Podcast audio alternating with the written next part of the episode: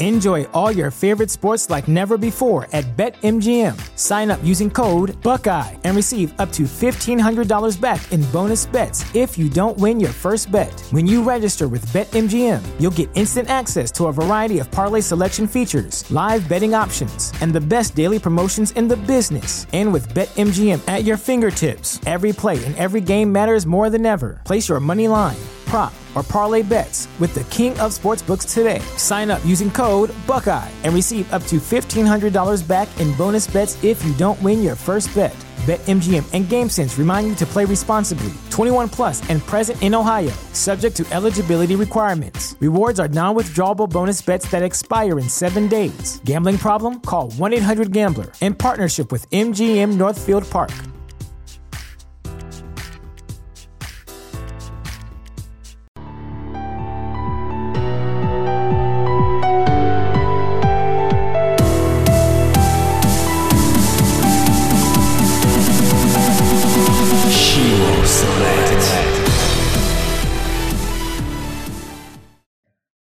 Recording. Okay, Tom, we're in a place to be. You doing okay tonight? I am. I am. I'm excited about this. It's uh it's after the workday, and so we get a chance to chill out. Yeah, man, and I'm glad you're here because you know, there's a couple things that you know that uh, I guess your assistant sent me that I kind of wanted to chat about with you with because I'm kind of familiar with it, and I know, like for example, you worked at Oracle for a while. I did for many years. Yeah, and so with my yeah. current position, you know, we use most well from one side of the house we use a lot of their products but uh, mm-hmm. i guess this, so the listeners have a little bit of a background about you. I know you're the ceo of the conservatory group. Um, yeah and so how did all this come about? Like maybe give them a little brief introduction about with, about yourself. Yeah well, it's interesting. So I, I, I consider myself a recovering executive right? So i was out in the corporate world for for several decades. And uh you know you get to a point where you're you're kind of like you know kind of wonder what are you going to do with like what are you going to do when you grow up right? Like what's what's the legacy going to be? What are you going to be able to tell your grandkids and all that? Sure. And what i found was that uh, there was a handful of things that I, I wanted to do and i wanted to harken back to uh, how i grew up as a musician mm. and how i learned things and that's where the term conservatory comes from. I went to a music conservatory. It was very fond memories. I was a musician. Um, thinking i would do that professionally and I went to a music conservatory. And those that, uh, you know, outside the US, conservatory means something else. Like in the UK, it means like a greenhouse or something. It's mm. it's a different meaning. But here, it's obviously a, a school where you it's fine arts schools, usually music, and it's a really cool kind of place. It's it's more the the school part is not like we like we would consider it. Like you don't sit down and listen to somebody lecture. You, you it's multiple things. It's sitting down one on one with somebody helping you out. It's sitting down with an ensemble, figuring out what you want to do, jam sessions, all of that stuff. So you get all of these different experiences. A lot of senses kick in and how you learn sure um, music. And I guess you know, fast forward to today, after my life in corporate America and my life as a musician and how I learned, I thought I'd combine the two. And the punchline here is I take music conservatory processes and learning paradigms into the business world to teach people how to do a handful of things, but I, I work a lot with salespeople, how to become better salespeople, okay. leadership. Um, and so I combine all that stuff um, into a big pot. And it seems to be it seems to be fairly effective. Um, so that's how I make a living lately. Well, I mean, that's kind of makes sense because one thing, you know, with doing these podcasts and getting my thoughts out and, you know, talking with people like yourself, you know, I've learned that over the years, you know, my life experiences, you know, what I've done, what I've messed up on, that I've kind of learned and grown over my years, obviously. And I kind of combined all those things and take what I like, take what I've learned, and, you know, like you said, throw them in a big pot and you just kind of yep. you know, stir that up and make a little magic happen. And, you know, like you said, that, you know, you're teaching people how to be, you know, leadership and sales and that you use everything you've been taught over the years and make it happen. And it's kind of a cool thing that I used to not really think about that, you know, I used to, I don't know what I'm trying, the word I'm looking for is, but I used to just, I guess, overlook it and just not realize like, hey, I was taught a couple lessons through life and I just, you know, didn't really analyze it at the time. Well, it's it's interesting because I think when we're younger, we're impressionable, right? You you oh, I you, agree. You tend to listen to your you know your elders, superiors, what do you want to call it, and you kind of take it all at face value. It's like you know apparently they must know more than I do, so you so sure. you take it. And as you grow older, you find out that hey, you know we're all, we all have our issues and problems, and we're not all perfect, but there's a lot of truth um, mixed in there and you start discerning what works, what doesn't work for you. I mean, the fact is that we're all very unique. And the reason, one of the reasons anyway, that we're all very unique is we are a compilation of our experiences. Okay. And so, you know, it's taking a paradigm of snowflake, right? There's no two identical snowflakes. I, I, find it very difficult to believe that there are two different people. I mean, two similar people just because of all of experiences. You and I started before the podcast recording, you know, kind of talking about where where we live and we're affected by our environment, you know, uh, and and the people around us and everything that goes with it. You put all of that, and and then I think as you get older and sort of look back and and very reflective. And by the way, as my career have gone has gone through, I am a super over the top reflective person. Mm. So I'm a I'm an avid journaler, right? I I journal everything. Nice. Um, and as I get older, I journal more and more and different and and I do it in a present tense. Like I, I, I not only do I want the data, but I want the emotion. Like, how, what am I feeling now? Like, if I'm mad right now for whatever reason, doesn't matter. I write that down, right? And and I write it down in how how best I can describe how I feel because it's not just about what happened, but how it happened and when it happened, with who it happened, and all this.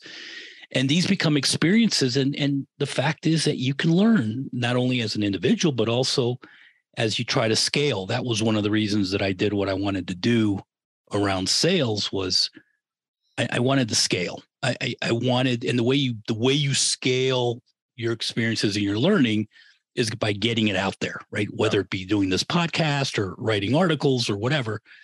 Um, and so that's a little bit of therapy, therapeutic on my perspective because I get a chance to do that. But I also hope that it's valuable information for other people. And again, using my mixed experience, I hopefully, Chris, you know, we can we can be acquaintances anyway, maybe friends in the future where this podcast conversation actually touches each one of us, right? Like I'll you'll learn something, I'm gonna learn something from you that's that I'm gonna embed and go, oh, I remember Chris said that one thing on that yeah. Tuesday. It was pretty cool. And I'm gonna take that forward. Yeah. Yeah, that's one good thing about doing these, like all the different conversations that I have and you know, and like all the different topics that I do, just because I don't want to pigeonhole myself into one different thing. It's just that I get to learn something new you know each time i do these almost you know just like one way you handled a situation or you know how you use music to what you're doing now and just cool little things like that that you know i never would have thought about. And just like you were talking about journaling and that was something that's try to be in, it's a new habit for me right now because I don't do it every day, but I try to make myself do it at least once or twice a week. And you know, George Jordan Peterson talks about how if you journal, like it's really powerful. You become a dangerous man because you articulate your thoughts, and well, yeah. you're able to write down your thoughts and be able to articulate them then, and stuff like that. So yeah, uh, I, I, agree wholeheartedly with, with what you. I, I've been journaling since '96. Nice. Um, and I started pen and paper. Still do some pen and paper because it's just the you know the, the stroke of, of writing something on papers is also cathartic but i do a lot of electronic journaling. Sure. i also journal so so my journaling takes all sorts of forms too by the way. You know some of it is spiritual and and, and more sort of in touch with myself but a lot of it is like work journaling. Like what happened at work and and what was the strategy that employed or didn't work or or whatever right? So you you remember i mean you know, I, I think it's uh, was it David Allen from Getting Things Done. Right? Basically said the brain is uh, meant for thinking, not for storing.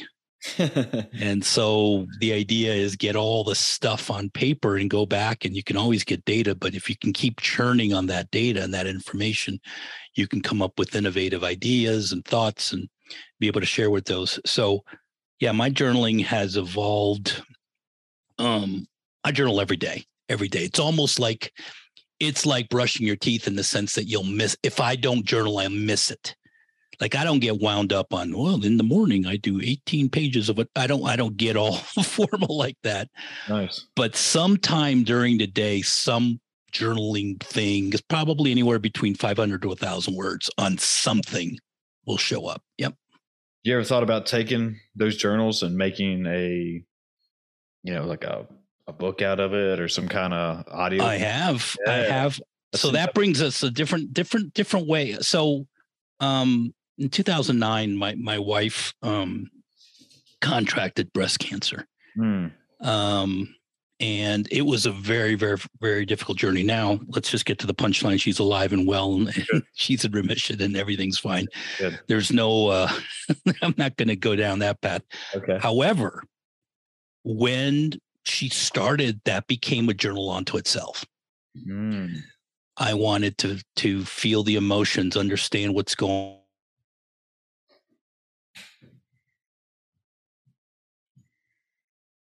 off that I started laying out. And uh, the idea for me, along with some other stuff, is to is to make that into a book because I learned a lot of stuff from that experience. It's kind of a weird thing that I've heard. There's a gentleman, like after my wife contracted breast cancer, there's a gentleman that came out of nowhere and he calls me and, he called me once and we talked and I've never heard, I don't know who the guy was or anything. He just heard of my situation, wanted to give me encouragement. hmm And he basically says, look, Tom, it's, it's, it's the, the worst thing. Like you will never want to wish this on your worst enemy. And yet you're going to be so glad you went through it. And he said that. And I'm like, first of all, I thought he was nuts. I was like, this is probably not the thing I needed to hear now. Yeah. But I'm sitting here, you know, after so many, what is it, 13 years or whatever it's been now. Um, he's absolutely right. And I just felt as if as I journaled and and my thoughts and ideas and what happened, that maybe other people can reap the benefits of that too. So it's it's one, and by the way, that continues, right? Because once you have cancer, you you have cancer. You know, it just doesn't necessarily go away.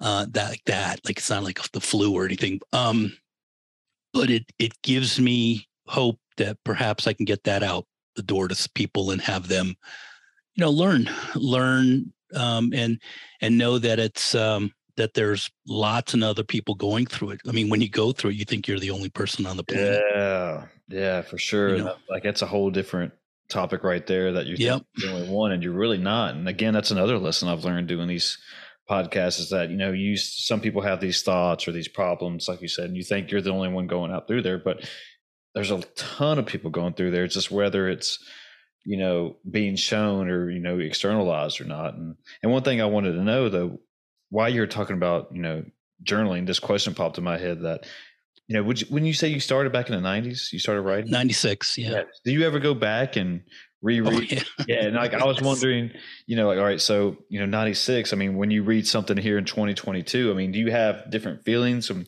Yep. You interpret it different, or you know? Uh, I'll give you I'll give you sort of the common one. Okay. and and and the common feeling is you you you go through a you go through a a valley of some kind of your life. Something bad happens. And it's the worst thing that has ever happened on your on in your life right? Sure. and you're writing it down and you're saying uh, you're in despair and you're using words like that. And then you forget.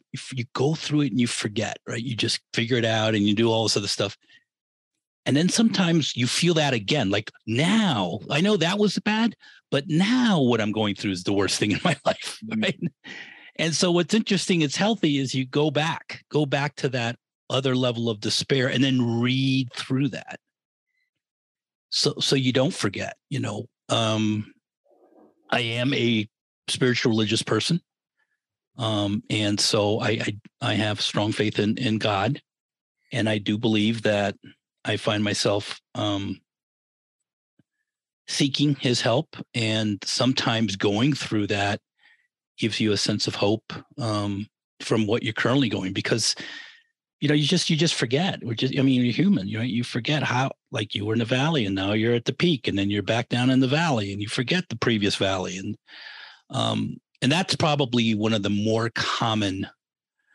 things that I use. Another another way is sometimes like for business journaling, sometimes um you have a problem. Yeah.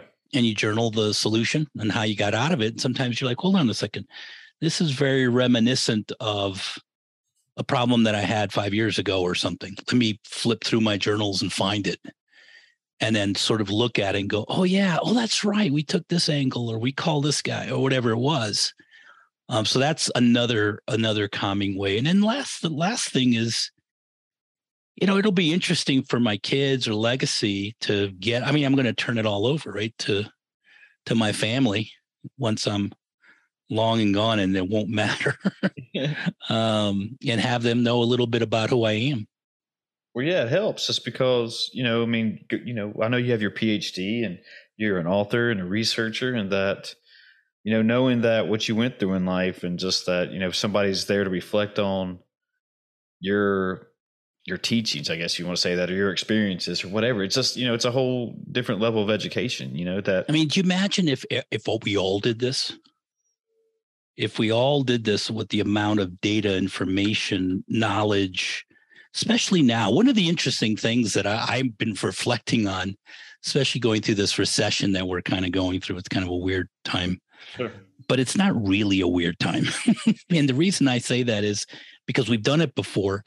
The internet's been alive and well since what, 94 something like that. Okay. 95. Um, you know, when Al Gore invented it. And uh I caught that. but but anyway, there's I mean now you've got a place, right? You got a centralized place because back in the day, you know, I'm I'm uh, um you know you're I'm probably old enough to be your dad, but you know back in the day you went to a library, right, and you read books and and you know you were only really as good as your library and then libraries started specializing. You had to go to different libraries and newspapers and look through stuff and everything was hard copy come on man. I mean everything is at your fingertips.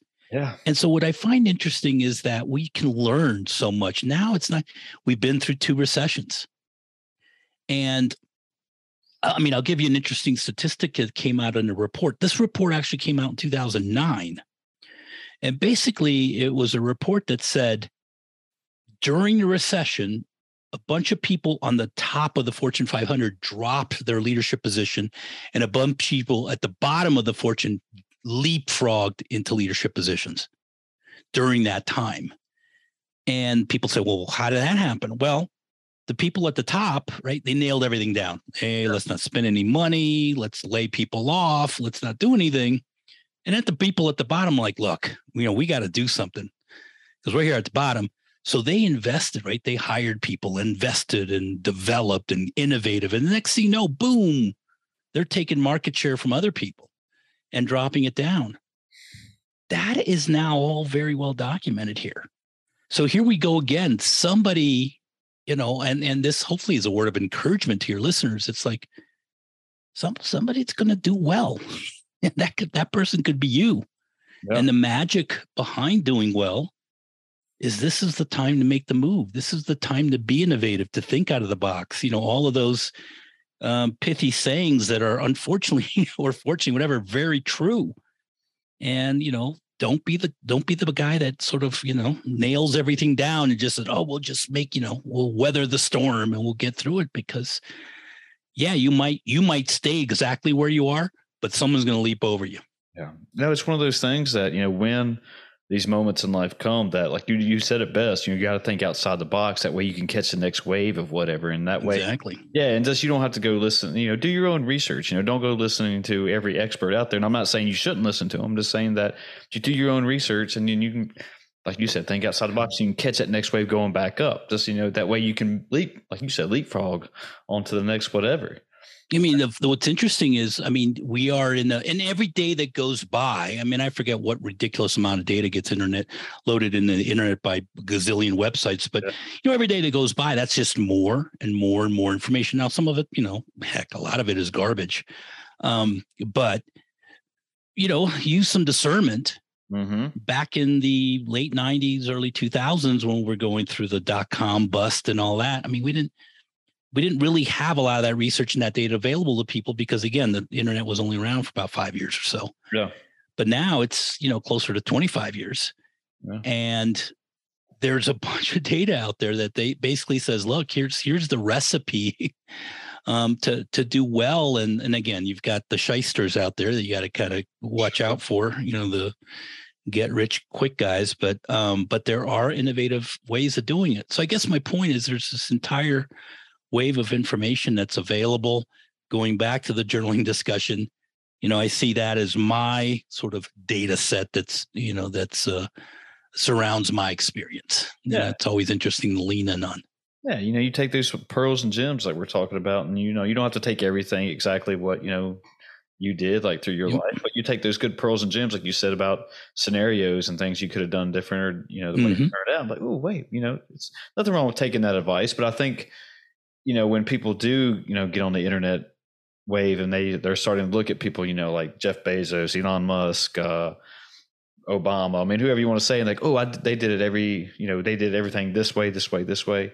I need to do it that way, and it, but it sometimes it doesn't work out that way, and that's when things kind of fall apart. But it's like, well, you're two different people, you know. Just cause person A was able to do it one way doesn't mean it might work for person B. But you got to adapt to your own style, and learn, go, you know, learn your own leadership to expand. You know, agreed yeah, and I think that's just where I don't want to say a lot of problems can you know happen, but it tends to be a problem that you know it's just like I don't understand. You know, I try to do the same type leadership, you know that you know Tom did, and Yep. and I couldn't do I couldn't be a CEO. You know, I failed. And, that, and it's where like some people, you know, I guess they beat themselves down rather than learn from their mistakes.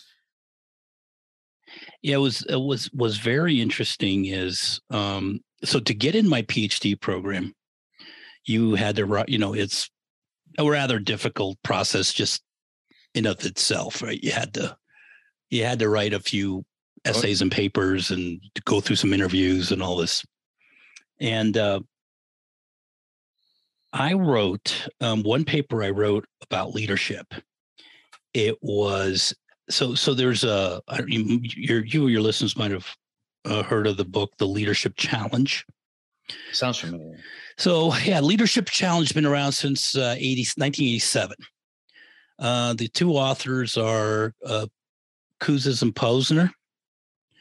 Um, and basically what it is, it's a really cool type of approach to writing a book was they kind of distill leadership characteristics into like 36 different traits. Okay. And they're they're two professors out of California, I think, do different universities that spoke on leadership and they would do these workshops. And, what they would do is they would pass out these worksheets and they said, pick your pick your top five leadership traits.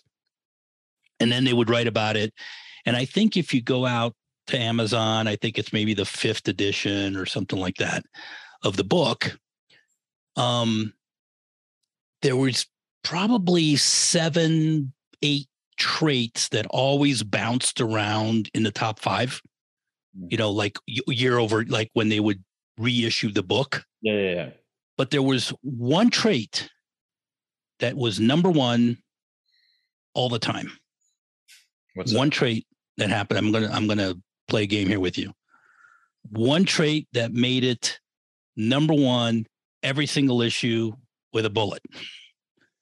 Can you guess what that is? One trait. Leadership trait.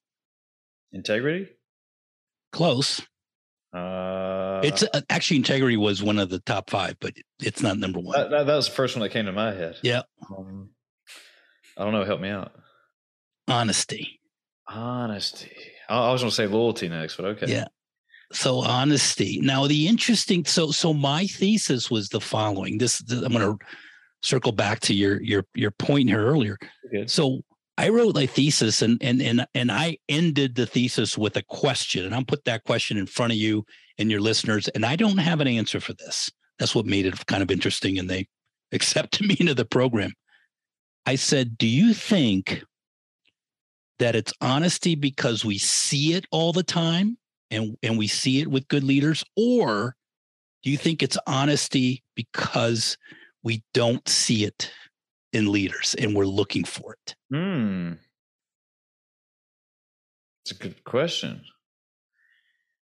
I mean, if I like, right, if I if I see it all the time and it works, then I think it's honesty, and so therefore it's got to be that. Or I think it's honesty because I don't see it, and I think every leader should have it. Was it one of those? Because face it, we've got, you know, I mean, uh, you know, we've got a whole bunch of fallen leaders out there. Sure. Um, was it one of those things that a leader shouldn't share hundred percent of their knowledge to their yeah, I mean, is it is it one of these things that you want to protect your people from the realities, or and so therefore you get caught up, or you are you trying to you know sneak one by, or yeah, or you try you know? So I kind of left it open, and and I, I really have never gotten an answer to that. Um, and it's you know it's one of those things but i you know what what i found interesting as you like i said if you go back to that book and and read it and i've i've, I've read multiple editions to because they always add like more stuff and they get more information. And you see it all kind of progress and you're thinking like how did but that one that was that's number one every single time. Like all the other ones kind of bounce around you know like i said maybe it's like seven or eight other ones that bounce around the four you know the, the other four of the top 5 mm-hmm. but that one was always number one. And uh, i used the so I, am I'm a little bit older than you, but as I mentioned earlier, but I used uh, the the Frost interviews with Richard Nixon, and um, this was when Richard Nixon, of course, was um, removed. He was impeached. Okay. Um, as president back in the 70s. And he says this line, and he says it and I used it as like this sort of this super smooth, cool. He goes, if the president does it, it's not illegal. Interesting. I mean, and he said it like it was fact. And I looked at it and you watch it. There's on the video. You can go to YouTube. You can see the original interviews. You look at the guy and you go, that guy believes that. That guy believes exactly what he said. And so I always thought to myself, was that sort of the beginning of? Because I mean, if you go back and know the Richard Nixon, I mean, he the you know Watergate that scandal, you know, was right about it. Yeah, yeah. I mean, you can go and pick all that up on the internet, but let's just say he he was far from honest uh, what he did. Um, but that's what he said. He was like he was, you know, he was kind of dumbfounded that they were having this discussion about this because he said, you know, if the president does it, it's not illegal and even Frost was looking at him like, "What?" yeah, that can be. So anyway, I I digress a little bit, but the, the the questions that you were bringing up about everyone's got their voice, if you will. I'm going to paraphrase what you were saying earlier, their style or whatever. Yeah, yeah. You know how how can you communicate that in its intention?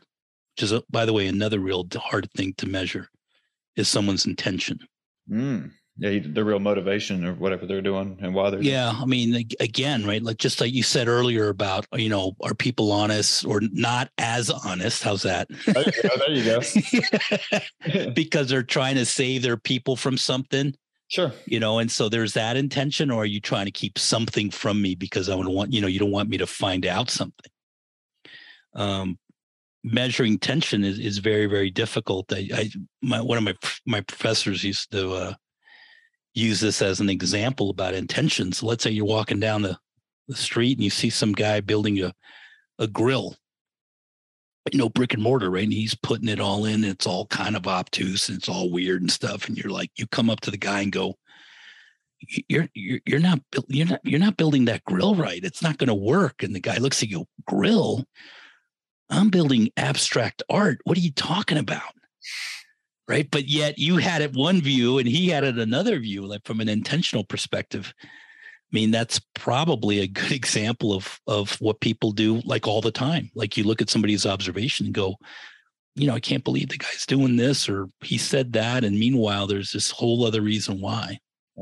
You know, working in corporate America and now being a CEO and did you notice your leadership style changing a lot or did you kind of stick to a you know a path that you found that worked for you yourself? That, that's that that's that's a, really good question to ask me now, um, because I think my answer changed over time. Yeah.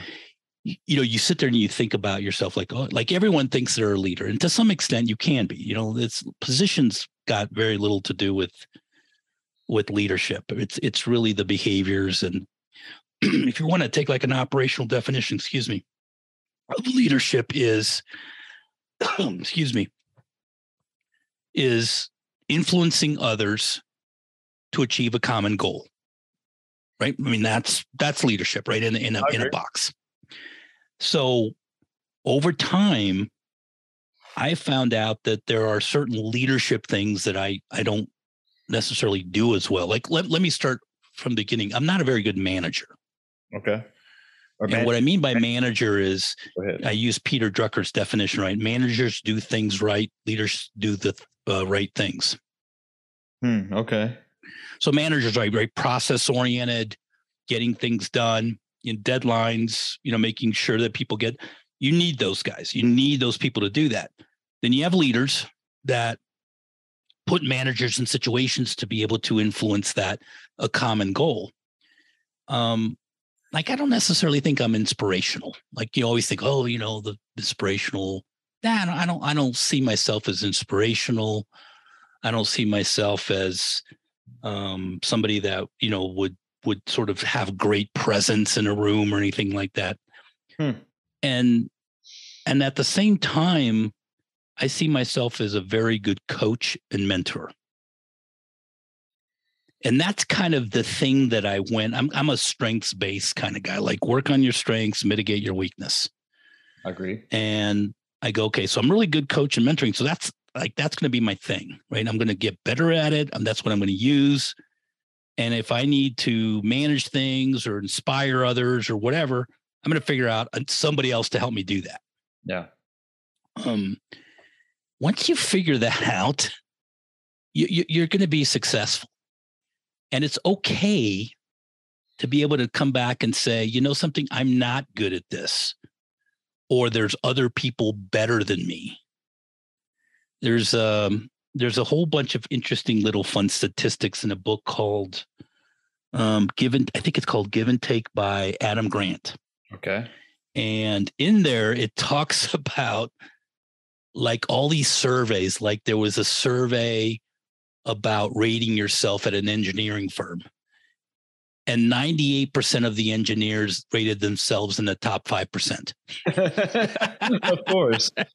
right. Yeah. Which doesn't, right. I mean, I mean, you can't go wrong. Like if just because I'm a statistician, right? So you can't go wrong by saying the following I'm probably an average leader because that's going to be the greatest population, right? If you're trying, so if you work off that premise and say, okay, you're an average leader, but what of those things are not as average, like below average, and what are those things that are above average? Mm-hmm.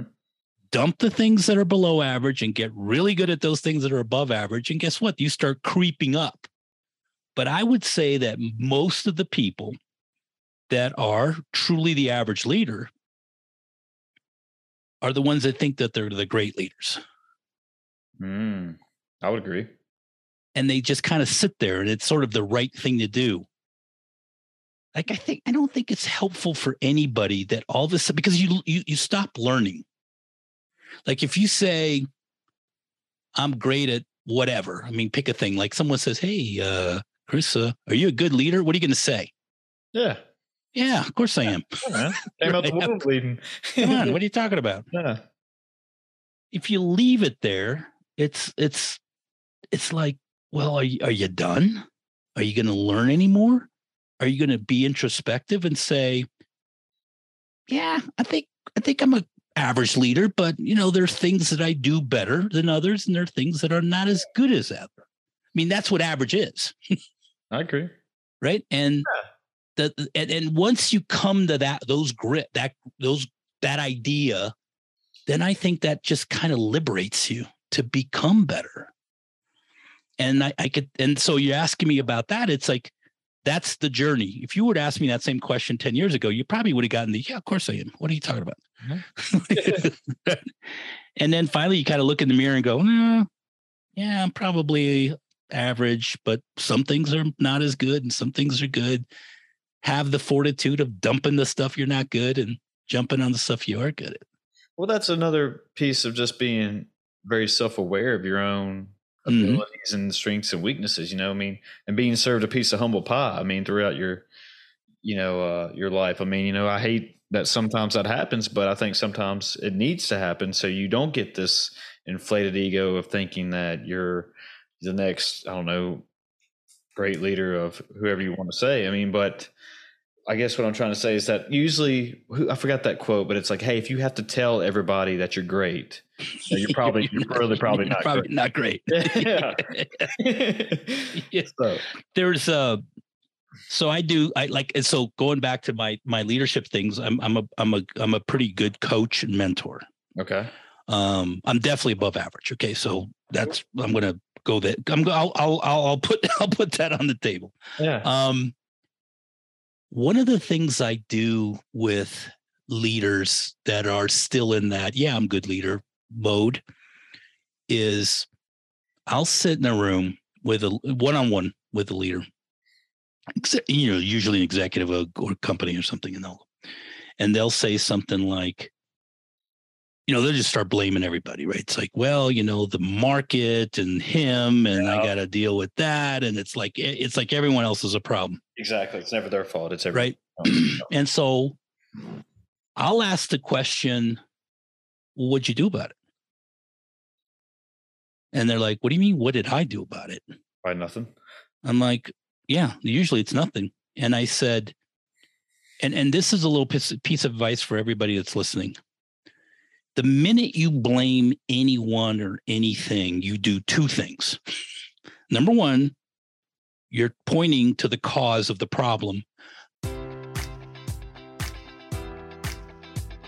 Enjoy all your favorite sports like never before at BetMGM. Sign up using code Buckeye and receive up to $1,500 back in bonus bets if you don't win your first bet. When you register with BetMGM, you'll get instant access to a variety of parlay selection features, live betting options, and the best daily promotions in the business. And with BetMGM at your fingertips, every play and every game matters more than ever. Place your money line prop, or parlay bets with the king of sportsbooks today. Sign up using code Buckeye and receive up to $1,500 back in bonus bets if you don't win your first bet. BetMGM and GameSense remind you to play responsibly. 21 plus and present in Ohio, subject to eligibility requirements. Rewards are non-withdrawable bonus bets that expire in seven days. Gambling problem? Call 1-800-GAMBLER. In partnership with MGM Northfield Park.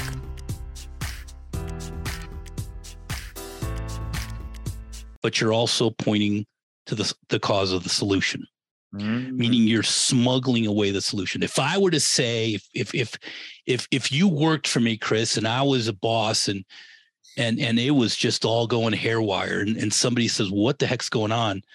You know that that damn Chris, man, he just sucks. You know at everything he does.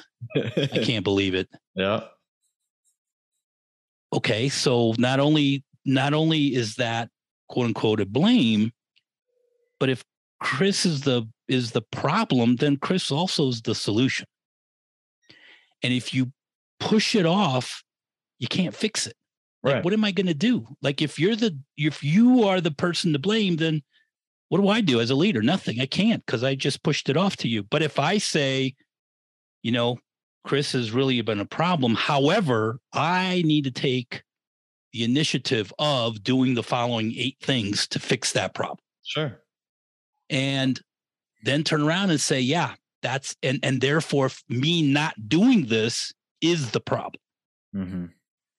Guess what? The minute you say that, you can fix it.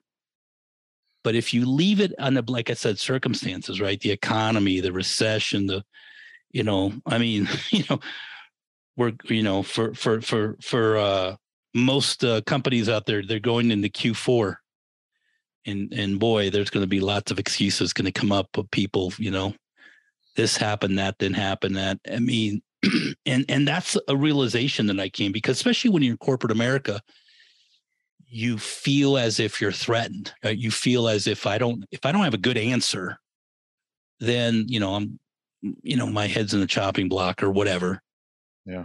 But that's the wrong that's the wrong attitude. I think the the thing is hey look you know here's the two things i didn't do. Here are the three things i'm going to do about it. You get a plan you take it on and then you go fix it.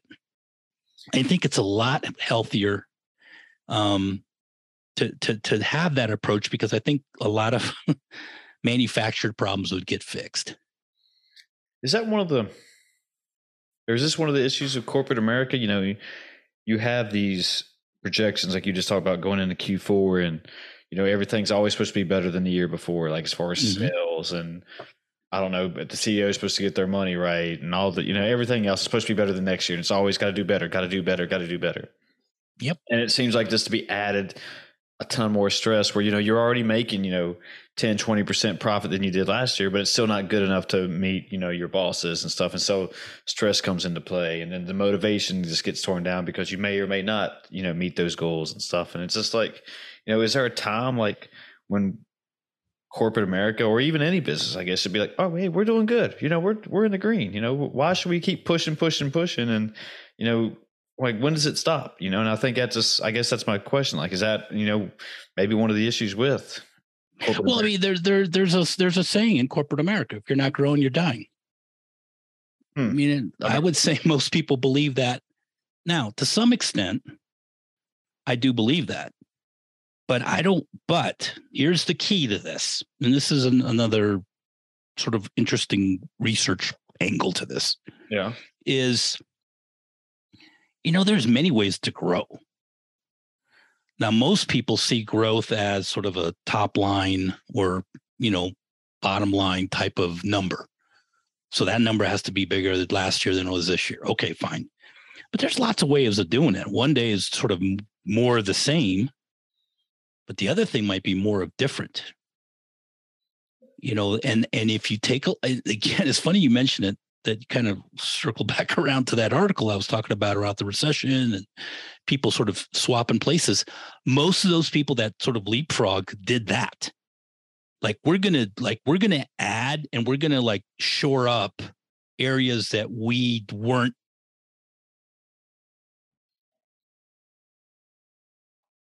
Oh. Different regions, uh, different solutions, and that's how I'm going to grow but I think a lot of times, you know, everybody is kind of a one trick pony when it comes down to to growth. Um, there are two types of changes in corporate, actually anywhere.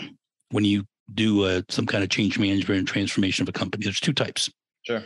One is a financial change, meaning more money, less cost, something.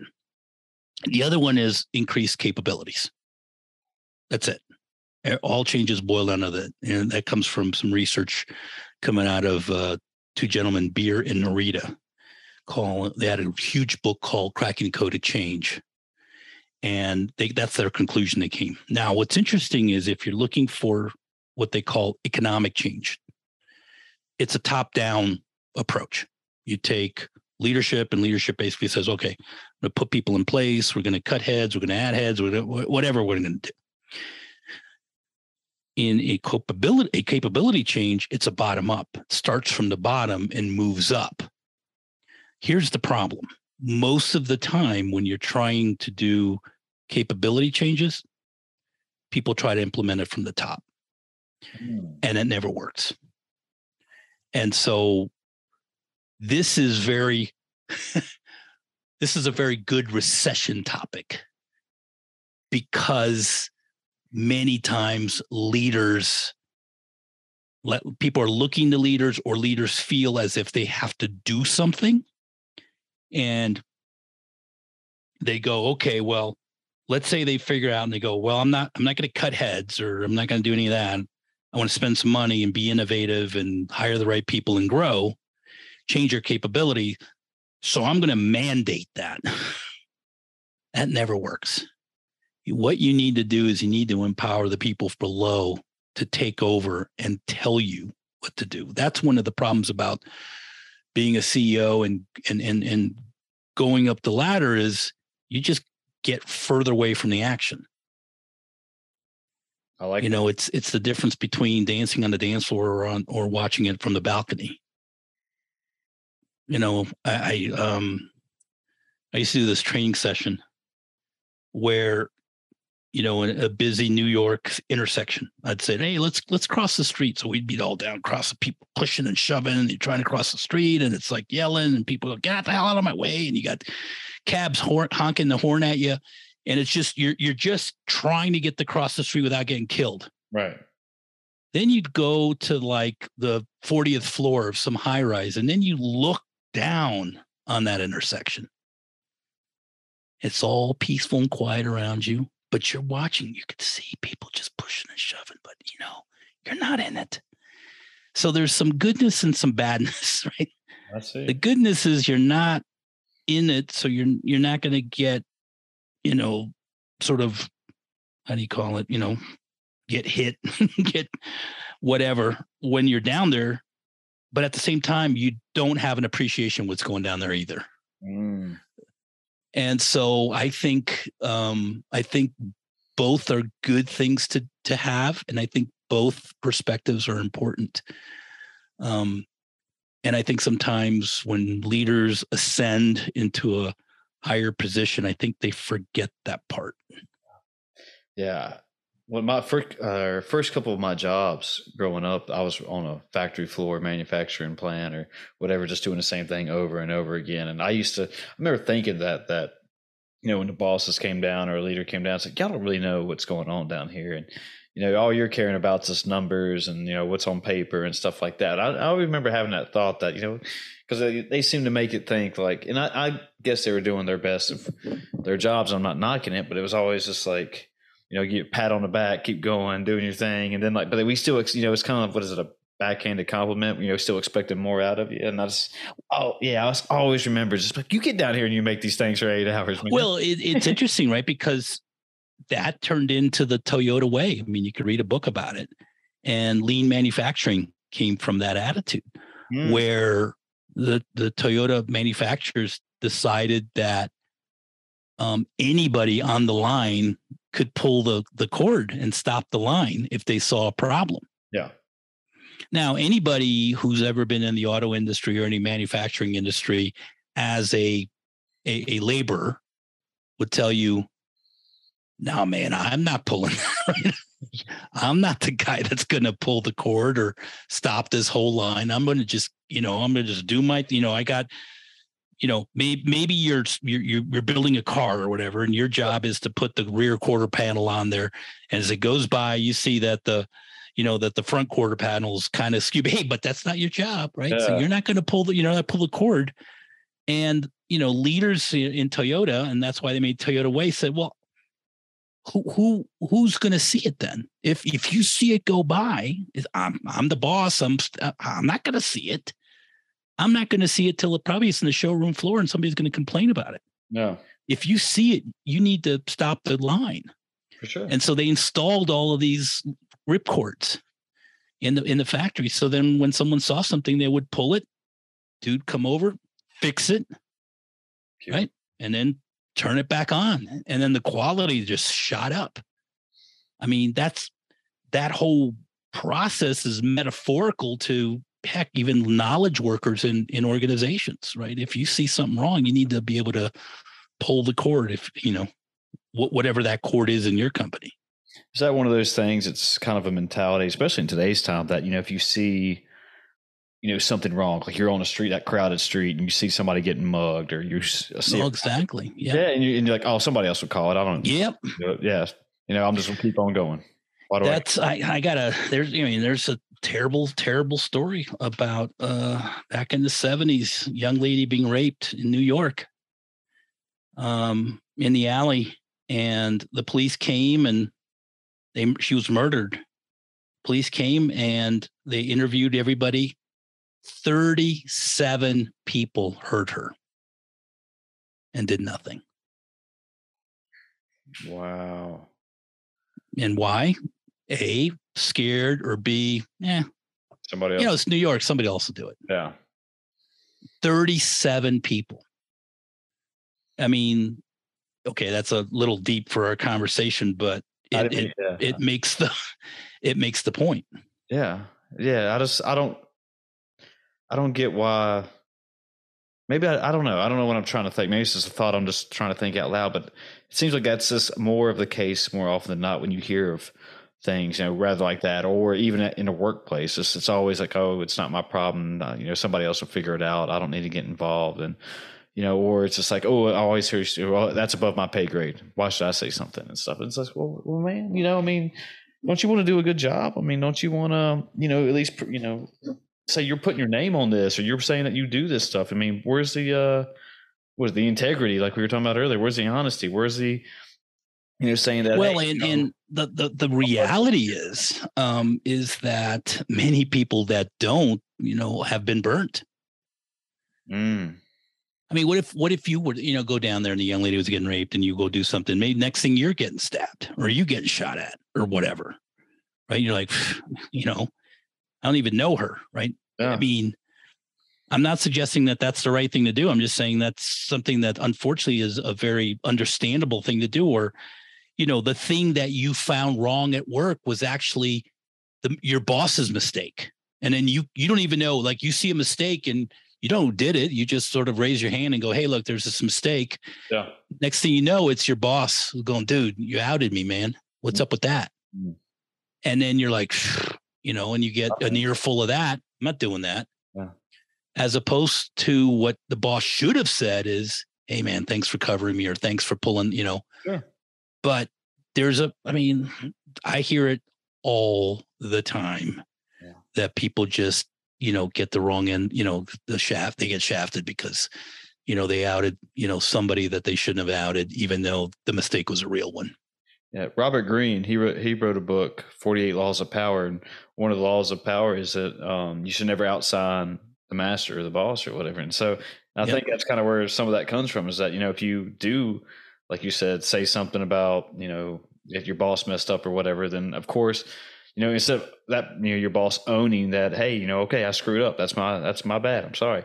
Or yep. you know, it's like, hey, if you outshine it, like you said, oh, that your boss is going to be out to get you from now on, and you'll be lucky to have a job the next day. So I think that's just a mentality. And and and and you, I mean, the, and it's alive and well, and people sort of have these conversations on podcasts like you and I. Wonder why we do it. I mean, I, I could tell you, man, when I was in my I'm in corporate America,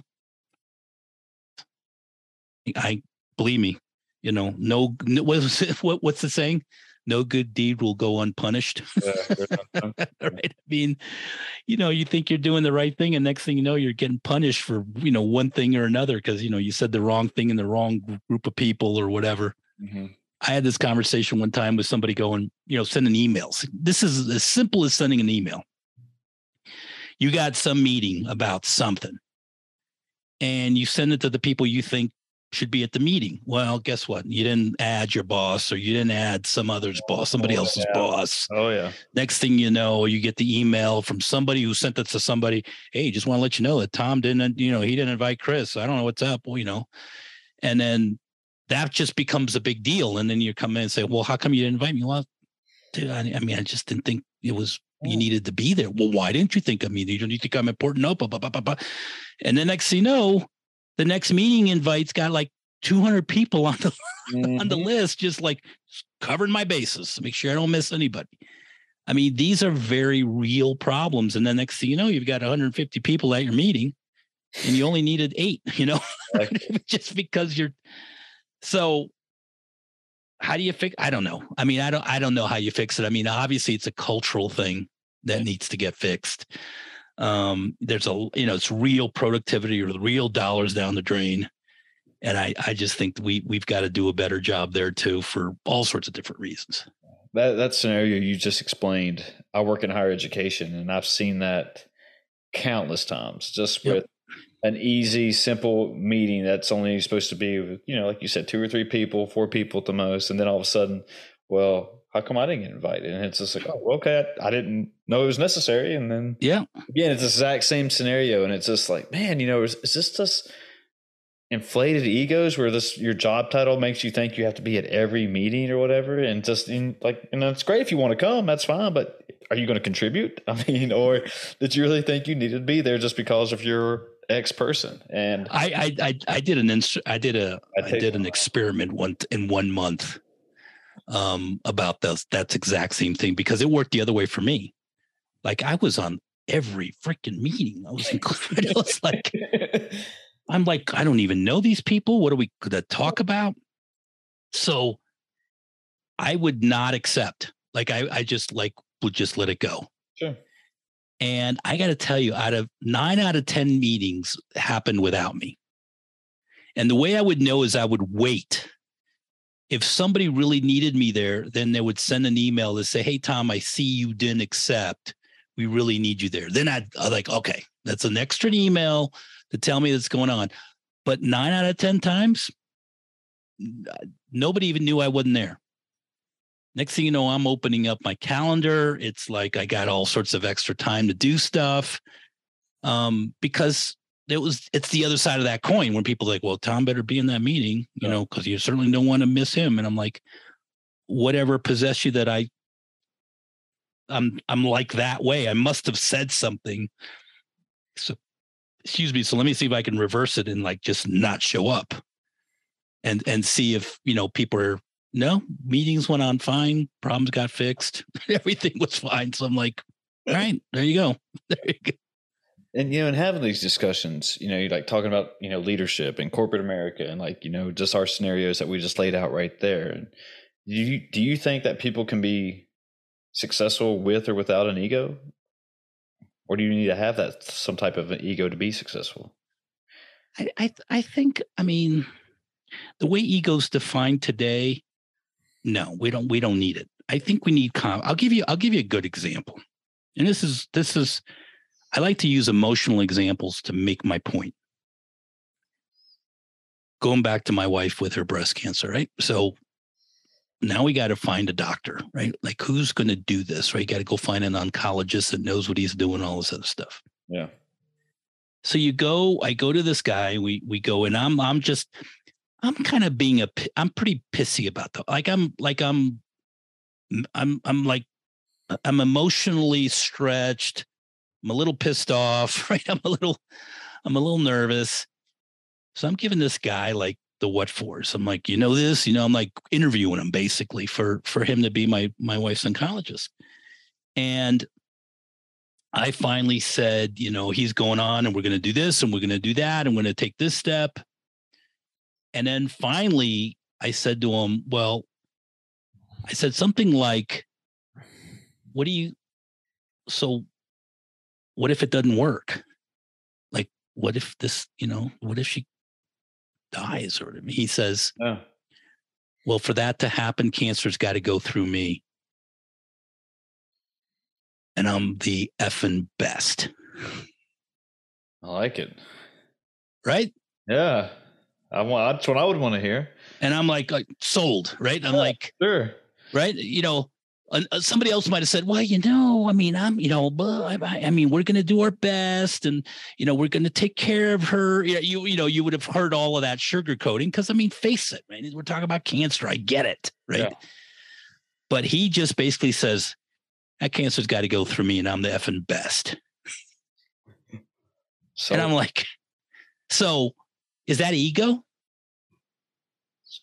Right? Is that confidence? Is that, did he say that for my well being? I think he did. Yeah. Right. You know, um, could be. I think there's, I think there's things, I mean, you want to follow a leader that's got some level of, you know, chutzpah, right? I mean, he's got some kind of spunk in him, right? Yeah, he's swagger, like got a swag to him, yeah. Yeah, I mean, yeah. that's you know, you don't want to be the, you know, I don't know, maybe I'll try my best. You know, it's like I don't, I don't need to hear that. And no. this is the, the right. This is the inspirational part of leadership that I always have a challenge with because I'm I'm pretty black and white as you picked up by now, but you know, I'm like, um, but I think if you're speaking about leadership there's some of that, whatever you want to call it swag, confidence, ego. I think you need that because you have to instill hope in your followers. Yeah. Yeah. You know, what is that? You know, if you even if you don't know that if you speak confidently confidently about something that you know if you sell it that way, most people will still follow you, whatever, not even think otherwise of what you're doing. Oh, I mean, it's, I mean, heck, right? I mean, you, and, and then there's the intention part, right? I mean, how many, I wrote a paper a long time ago and um, it was basically on the whole Enron thing that went down in 2000. And, you know, I went back and I mean, uh, Ken Lay, who was the CEO of Enron, you know, I went back and listened to him, right? You know, obviously after the fact, but I wrote a whole paper about all of this and the, the you know, this idea of transformational leadership. You know, he was the, I mean, you would see him throw out the first pitch at a Rangers game, right? The Texas Rangers, because that's where they're from, right? And you got all these people, and everybody would be like, you know, swooning over this guy. You know, I I, I just think that that is a misuse of some of that as well and this is the intention part. I mean, the fact is that, you know, the guy was a crook and, you know, he knew exactly what he was doing. But he figured, look, I can, you know, as long as we keep this going, um, people will believe it, then they'll buy us and we'll get the money. I mean, that's what it was. Like, let's fake it till we make it kind of thing. But we're talking about people's lives. There's this, I researched a lot about this thing. There was a lady, and and and just to make it real specific, right? When I start talking about Enron and the the billions of dollars that were lost yeah. on that alone, people's heads explode. They're like, I, I don't even know what you're talking about. Well, let me make it super clear. There was this executive administrator who was Enron for years. Her name was Sony Summers. Um, she was on she was interviewed she lost $800000 in her 401k goodness. Down to nothing I mean, she was like like well what possessed you to put all your money in enron? But i mean we were killing it. Why yeah. wouldn't you? Why would you? Exactly. Right? I mean i had at one point $800000 for my retirement. I mean we know you keep this going. I'm at two million dollars and I'm 50 years old. I'm going to retire. I mean, uh, yeah. Why not? Why wouldn't you? Only to find out that that was all just kind of fake. Lost her job, lost all eight hundred thousand dollars. Wow. I mean, she didn't have two nickels to rub. I mean, you know, she was it, so. I mean, that's what I'm talking about, right? That's the kind of um, challenge and intention that you have with with people and that leadership can be used for good or for evil. I mean, you can think of all these cult leaders that had this grip on people. People were like. Why would you even follow, you know, whatever David Koresh or you know some of these guys? Well, that's the kind of power that these that these leaders had. This this charisma over their followers. So it's a real thing, I guess, is my point. You have to be careful with. Do you think a lot of people don't like to challenge? You know, like you know, like cult leaders. They it seems like they usually, you know, target people who are very weak minded and you know don't really have a lot going on for them anyway, and they that way they can just you know use that charisma to say, hey, come over here, everything will be rainbows and gummy bears and or whatever the saying is, but you know, like when looking up to strong leaders and you know a trait that you would want to see with leader? You know, people want to challenge those and just they just want to go with whatever said and just hey, my life. I, I don't know if it's so much about challenge as it is about self confidence. I have been in room when I was younger. Um, I remember being in a room where I came up with an idea, and I just got ridiculed. Ooh, like people laughed at me. Like that was it. Like now, what's the reason I'm, and, and you know, I want to, no want to make this longer than it needs to be, but it was a really good idea that ended up becoming real through other people. Like they, like they took my idea and did it themselves and got the credit and all this other stuff. Of course. But at the time, I'm sitting in the room. I provide this idea. My boss, his boss, people around me all just kind of chuckled and rolled their eyes and like, yeah, that'll never work. Okay. Well, do you think I'm going to open my mouth again? right? Yeah. No, I mean, um, I felt foolish, right? I felt like, you know, I didn't know what I was talking about or did I miss the point? You know, I went back and I thought to myself, like, boy, that was everybody reacted so weird to it. I, I what did I miss? And I thought I was saying the right thing and all this other stuff. so it's not I mean, I don't consider myself sort of weak-minded that way, but it happened to me. Mm-hmm. And I bet you I, you know, there's a bunch of I can remember vividly having other ideas that I kept my mouth shut. Sure. I've been there. Right. So take that and I think ex, you know expand it to the charisma of cult leaders. And I think it's the same thing. You look at a cult leader, or you look at somebody that's a superior to you, who all of a sudden you believe knows more about whatever it is that you're talking about.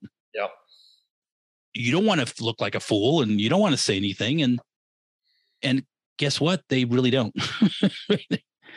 and I think I think that's the reality. I don't think it's a challenge issue. It's I think it's more internal. Yeah to your thing, to your top point, you know, I've always been in, or I've been in that situation before where I don't want to get too specific and not overshare, but you know, somebody at, you know, a leader at some point asked for opinions on a, let's say, topic X or whatever you want to say, and you gave them out to them, and just it wasn't what that person wanted to hear, or they just basically wanted a yes man or woman, whatever you want to say, and that, you know, they went on ahead and did exactly what they wanted to anyway. Then at the end of the day, it was like, well, what the hell did you even ask me for anyway? If you were just going to go do what you wanted to anyway, was that just you showing that, hey, I'm being a leader and I'm asking for input? But if you're not, even if it's the majority of the room saying, hey, well, why don't we change, you know, point A to point B and not, let's not do C? You know, it's just like, well, I don't get it, you know, and that was one of those things that it's like, well, what the hell am I even doing? I'm, if you ask for my input again, then nah, yeah, you're gonna you're gonna be like, yeah, that's fine. Whatever. Yeah, just go do whatever you want to. Yeah, that's right. As long as well, it, what's interesting is like if if if those that are listening again are in a situation and you have a leader in front of you, it's really really one of the ways of sort of diagnosing the issue. Sure. Does the leader go last or does he go first? Mm. Right. If the leader goes first, they want you to agree to their thing. If the leader goes last, they want to know reality because they don't want to taint the room. They don't want to taint your thinking. Sure. But I, I mean, and you can see it. You go in the room and says, "Hey, we got this problem, and I think we should, you know, option A." Chris, what do you think? Uh, whatever. What are you going to say? option A, good. go for it. Well, I mean, but my point is, is, is when I, I mean, to me, it's uh, become uh, so over the years of doing this you know when i was again when i was younger you don't pick up on this right but when when when you're you know older like me and you go through it you're like okay you're one of those guys got it right? Yeah option a is great you know have at it. And uh you know sometimes people go well we we got this problem you know? Chris what do you think? You know boom boom boom boom boom. And then uh you know leader goes last and says you know these are really good ideas. I was kind of leaning here but i think i have to rethink it you know all that stuff. Yeah, you know, and not only that, but I've learned that what and I, one of my supervisors taught me this that, or he showed me this, however you want to say that. And I know we're getting kind of short on time here, but um, no, take your time. Okay, that uh, you know, it's also depending on who else is in that room with you, and it's like you said, tainting somebody's thinking.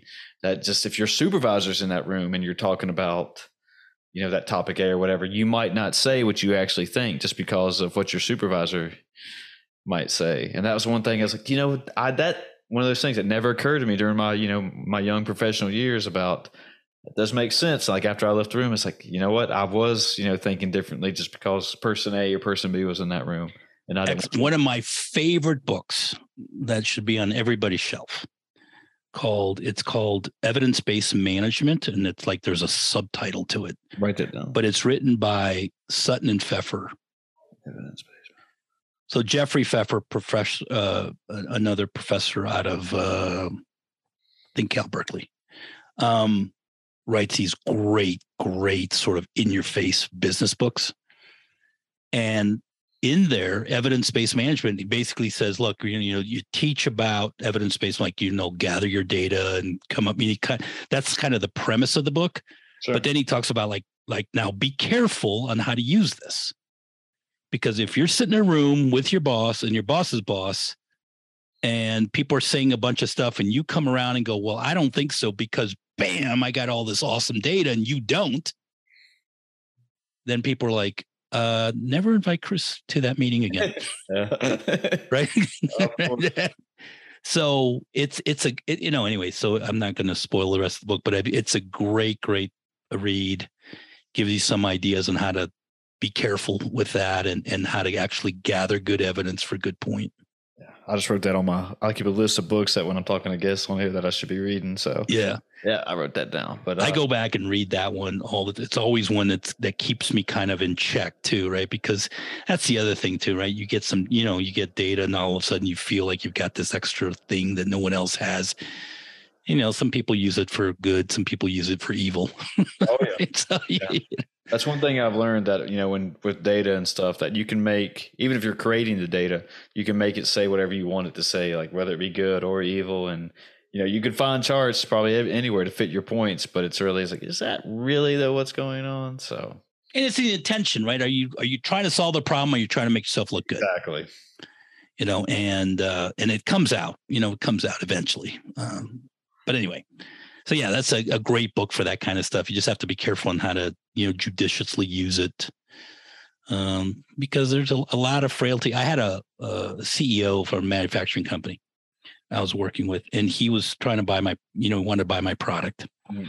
We had this conversation, and it's just him and I on the phone, and uh, we had everybody else. It was just everybody else left. All you know, and I was having this conversation. And he goes, uh, well tom I'm, i just want to make the right decision and you know what's good for my you know people and my company and all this. And i said that's bs he goes what?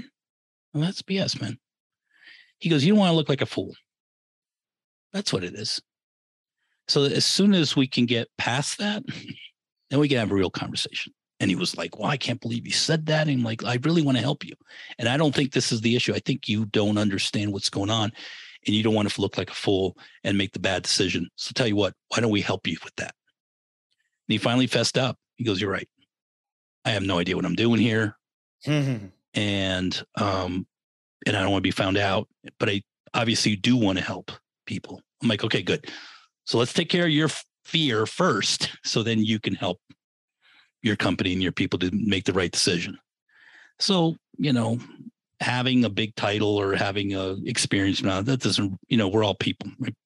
one you know one leg at a time right in the putting your pants on. I like it. And it would life would be a lot easier if people oh that is oh you're back okay. Yeah there you go. Yeah you were frozen too yeah. Cool. But well, good deal. I think we should take it home on that right there. You know, we're all all right, my friend. Um, if people want to find you, anything you want to plug, all that good stuff, feel free to. Yeah. So you know, what's a little my little bit of my party trick. I've been around long enough that if you type my name, Tom Tonkin, on in Google, you'll my the, the front page will be all of what I've done and presented and my thing, and be hard pressed not to find me. Certainly on LinkedIn. That's probably the best place to find me. Feel free to connect with me. Uh, I am not ceremonious about that stuff. You want to give me a buzz? Uh, I'm good there too. Cool. Well, Dr. Tom, I appreciate you having this little chat with me tonight, man. Yeah, I hope I hope your your your listeners got something out of it, and if they want to chat with me, like I said, pick something up, please give me a call. All right, sounds good, man. Thanks again. Take care, my friend. We're out here, folks.